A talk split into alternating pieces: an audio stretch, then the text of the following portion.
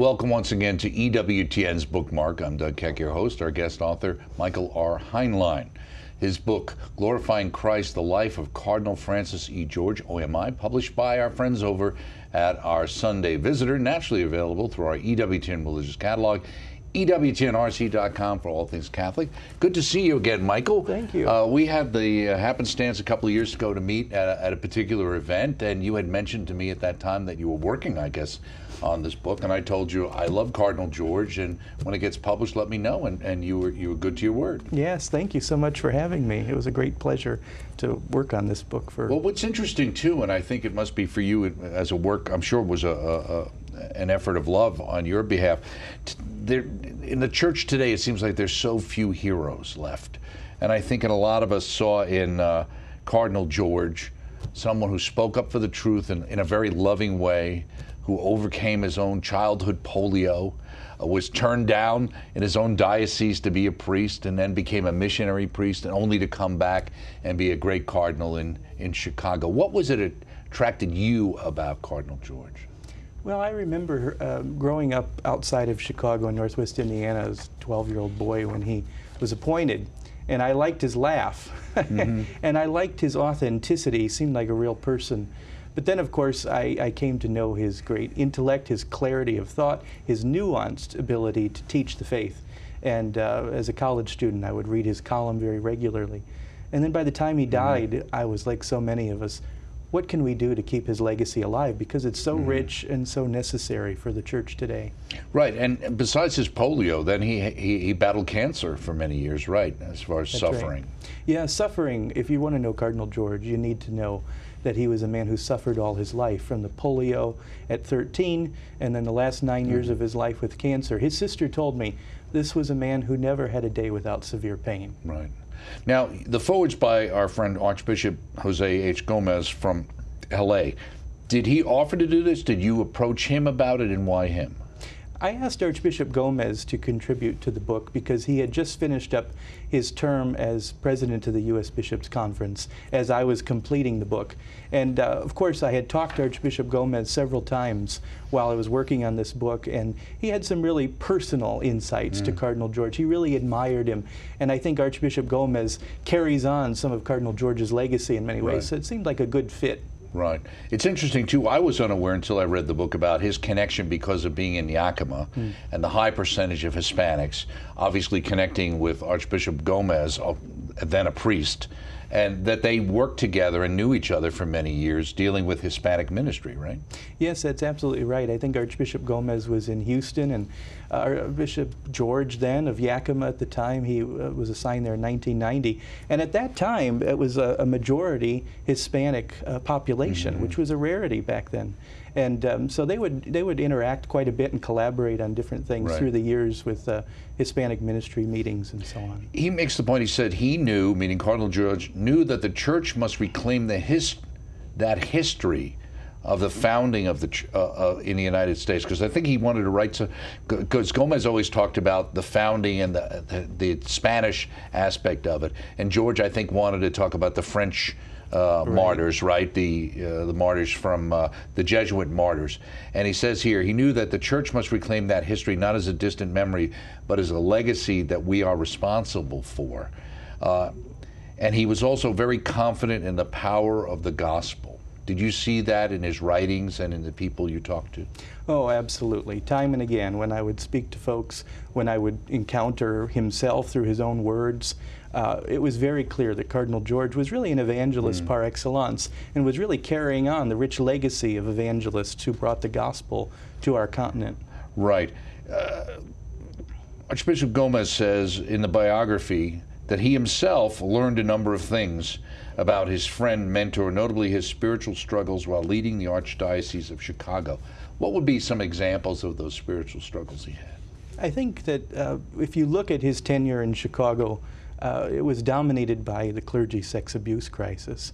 And so those sorts of situations that he had to encounter were definitely a, a cross for him to bear.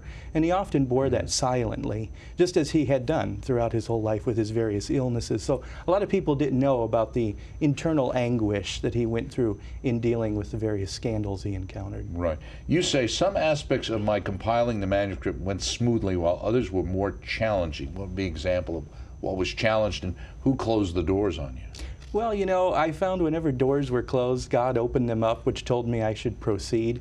Um, there were certainly uh, various obstacles in, in writing a book on someone who died rather recently. Mm-hmm. Some people were hesitant to talk, and you'd have to work around and, and develop relationships with people, whereas right. they had died 30 years ago, it might not have made much difference. right, because some of the people who might have been involved are still alive. Exactly. And you're concerned about that. You also indicated, besides the fact that he endured a lot of pain, there's a great line, and I think it's so prescient for today. He would say, Don't tell me how you feel, tell me what you think. That's right. He said that quite a bit. Uh, he was a philosopher by, by trade, of course. He had a doctorate in philosophy. And uh, even going back to the time when he was a professor in the late 60s and early 70s, mm. he would use that line. And he would very much want to hear what people were thinking because he thought that you know that was where we could really get into the objectivity right. and really seek truth. Well, the confusion seems to be today that people uh, transpose those and they think that when they say "I'm thinking," they're really expressing their feelings. Yes, absolutely. Right. And you know, I think some people would look at that line and say, well, Cardinal George wasn't a man who had feelings. No, he was a human being. Of course he had feelings. But I think that he was trying to get at what's the common bond, what's the unifier, what's objective and what's true. Right. In the introduction, you talk about, I guess you got uh, something that he filled out in 92. I guess there was an interview actually that was done. Asked him about a couple of things. His favorite foods were seafood and pasta. His favorite ice cream was chocolate. His favorite movie at the time was 2001 A Space Odyssey. And it was his favorite childhood memory was being carried on his father's shoulders through the snow. Yeah. You think about this young boy who uh, really had to give up what he was imagining for his life at 13 mm-hmm. and uh, the suffering that came along with that. And here you have his favorite memory as a child being taken care of, being nurtured, being loved. Right. And that was something that I think he saw his suffering as, as um, you know, enabling him to do as well. So it's, I think, right. very telling. Right, very Citizen Kane-like with Rosebud, you know. That's right. In some sense, something very simple. Yeah. Uh, memory. Solzhenitsyn, what was his connection with Solzhenitsyn? Yeah, he was asked the question in this interview if you could be any famous person, who would right. you be? He said, I'd be Solzhenitsyn. And I think that, you know, reflecting on that, Solzhenitsyn, of course, was a Soviet dissident, and he suffered a great deal by being imprisoned. And I think that Cardinal George saw him, as many have, as a prophet, mm-hmm. perhaps for our own country and our own time.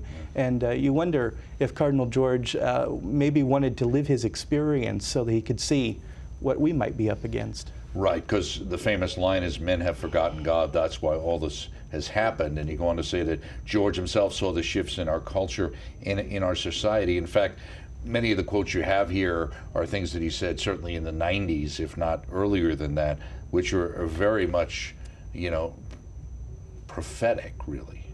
Oh, yeah.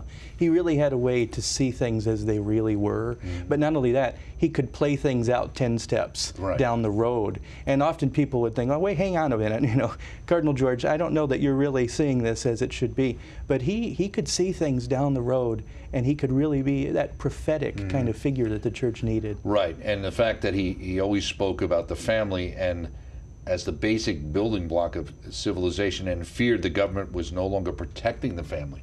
Well, uh, it's not protecting any, the family, it's attacking it these days. That's right. And he, as Archbishop of Chicago, had to shut down adoptive services because of uh, gay marriage laws in the state of Illinois. Mm-hmm. That was one of the most painful things he ever had to do as Archbishop because he saw the destruction of the family in our culture.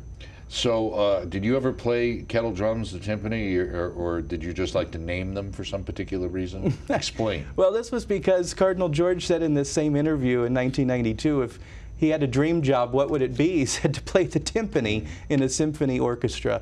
And uh, again, you know, one of these simple things, because he mm. really, at the, deep down inside, was a very simple man. Well, speaking of that, one of the chapters, and you allude to it in the introduction, is something called Simply Catholicism. What is that?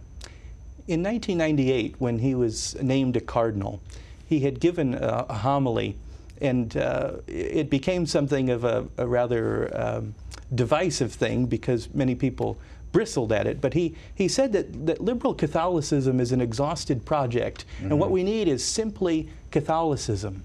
And so, what he was advocating for was that we as Catholics live the faith not in an ideological, polarized way, but really adhering to the objective truth of the faith, living out Catholicism in all its fullness. That means to love justice, but also to love truth. So, how, it was 13 when he was, uh, 1950, when he was hit with polio. Uh, how did he react to that? Well, he was lying in bed, he remembered, uh, feeling sorry for himself. Mm-hmm. And it was kind of a providential thing that uh, a neighbor whose daughter also had polio came and visited him. And he said something to Cardinal George that really shaped the rest of his life. He mm-hmm. said, You know, remember that people are always going to be worse off than you, so never feel sorry for yourself. And that really changed his perspective. And, um, you know, I also heard another story from the Cardinal's mm-hmm. sister that when he was hospitalized during that polio for about four months, um, the man who shared a room with him reported to their mother that Cardinal George would often talk with him, but then he'd fall silent. And when mm. he fell silent, he would look over, and Cardinal George would be looking up at the cross. Really? And I think that that was how he could make sense of what was happening to his life. So, in your sense uh, uh of, of the researching this book, do you think he had a vocation early on?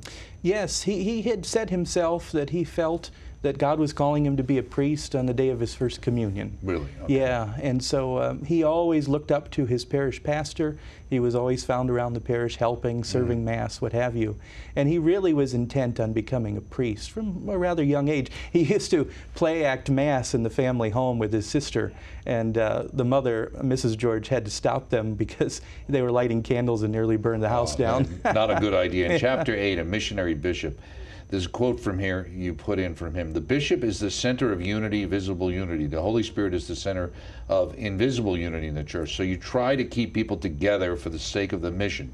Whatever is necessary for that purpose is what I try to do. Uh, it's interesting, too, because sometimes people can get upset when they see things going on in a particular diocese or parish and they wonder why isn't the bishop being a little stronger about it and he's really talking about that that unifying factor that the bishop has to take into account, right? Yeah, it's a it's a constant balancing act, right? That he has to be a man of unity. He has to bring wholeness to the church, but at the same time, that doesn't mean that he ignores everything. And so, you know, Cardinal George would be critiqued by being too hard line, but he would also be critiqued for being too soft. Right. But in the end, that's I think because he was always after that unifying force that Christ brings to the church. Right, and and from a pastoral perspective, he made his goal when he first became uh, Archbishop of Chicago to make a pastoral visit to every one of the 378 parishes. I don't think they have to visit as many anymore, unfortunately. No. And you mentioned that he actually went there probably more than once. I also thought it was interesting, in the sense of his humility, that most of the meetings with politicians, you say, took place behind closed doors, and he rarely allowed his photographs to be taken with them.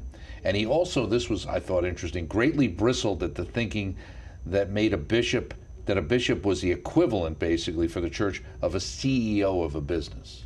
That's right. I, I, when you look at Cardinal George's life as a bishop, he was really a pastor. Mm-hmm. He loved being with his people. He visited the parishes. He'd often be the last one to leave an event.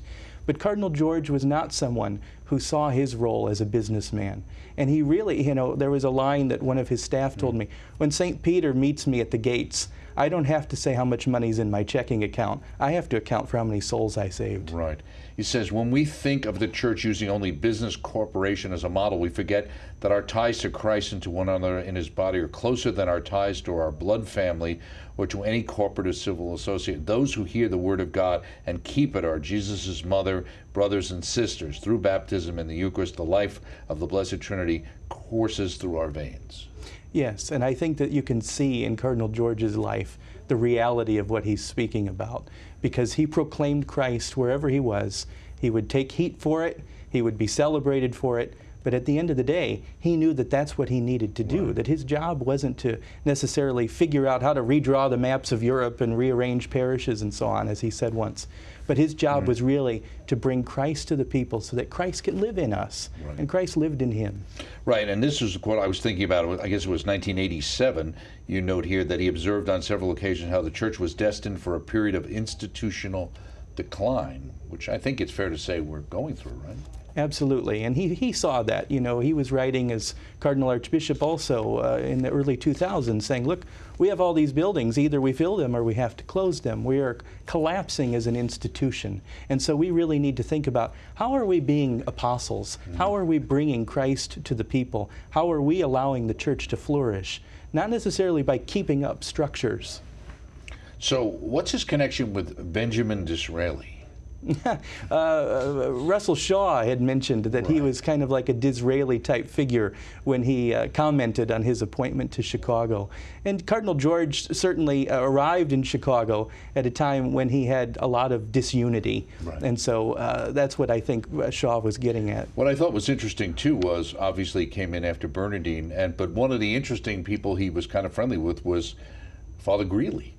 Yes, believe it or not, Father Andrew Greeley, controversial priest and author, um, who would be considered, you know, a, a left of center. Right. And uh, uh, Father Greeley regarded Cardinal George as the best Archbishop Chicago ever had. And uh, he also uh, it greatly admired his authenticity, his character.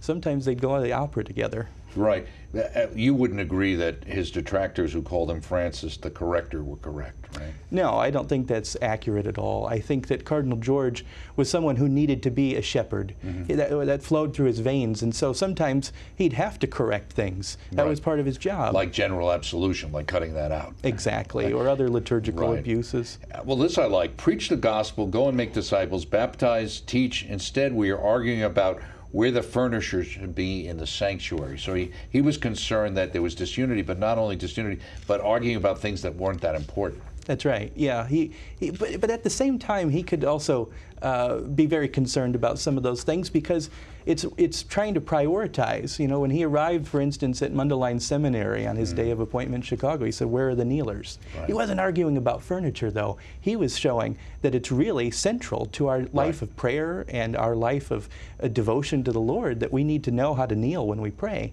Right. So he, he was concerned about you know things like that, but at the same time, he was not somebody who got lost in meaningless details ever. Right. He said bishops are not the church. He added both the liberals and conservatives put too much emphasis on the bishops. What do you think he meant by that? Well, I think that he often saw bishops uh, kind of as the uh, the center of Catholic arguments on things. Or the bishop should do this, or the bishop shouldn't have done that. And I think he he was very concerned about that because uh, it took the onus off of the faithful. Uh, you know, he was very much a bishop, the Second Vatican Council, and saw the lay apostolate as part of the lifeblood of the church. And so he really did not want the bishop to be the only one that mattered in the church. Well, he describes himself, I guess, uh, his self-description is Francis is your neighbor. In the chapter you have a good neighbor, and that he was very open to dialoguing with others, and that was really important to him in his public ministry. Yes, he was very involved with interreligious dialogue, ecumenical dialogue. One of the priests of, of Chicago who I spoke to about that said, you know, uh, the, he might not have been the archbishop to everybody in Chicago, but he was their cardinal. They all looked up to him, they all admired him, they all saw him as a friend. He was able to build bridges with people that really no one else had been able to do in Chicago. One of the most interesting chapters I thought was chapter 12, A Missionary to the Culture. He said that the culture in which we evangelize needs to be evangelized because evangelizing means bringing people to the faith in Jesus Christ. And he goes on to say here the internal threats of the church's mission that he identified, looking at both sides here, saying on the left, the church's teachings on sexual morality and the nature of ordained priesthood and of the church herself are publicly opposed, as are the bishop. On the right, the church's teachings might be accepted, but bishops who do not govern exactly and to the last detail and that is expected are also publicly opposed.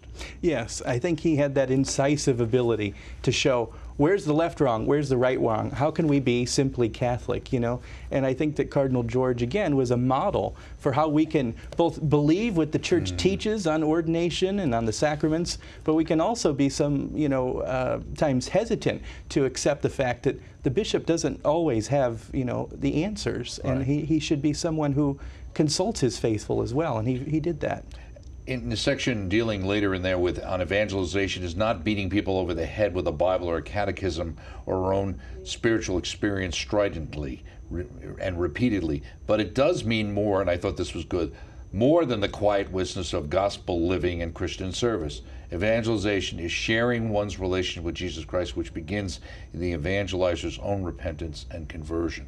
So it's not just this kind of, well, use some words if you need it, that some people put forward as being what we should be doing. That's right. He was talking about being true disciples, being authentic disciples. That's how we're going to attract other people to Christ, to show that Christ dwells in me and Christ should dwell in you. And he did that by the way he lived his own life. He was a model. Right. According to George Catholic, you wrote, Catholics are not to impose their faith out of a sense that they are superior to others, but instead are to, quote unquote, consider carefully our own hearts and speak only from the sense of gratitude for the gifts that God basically has given us.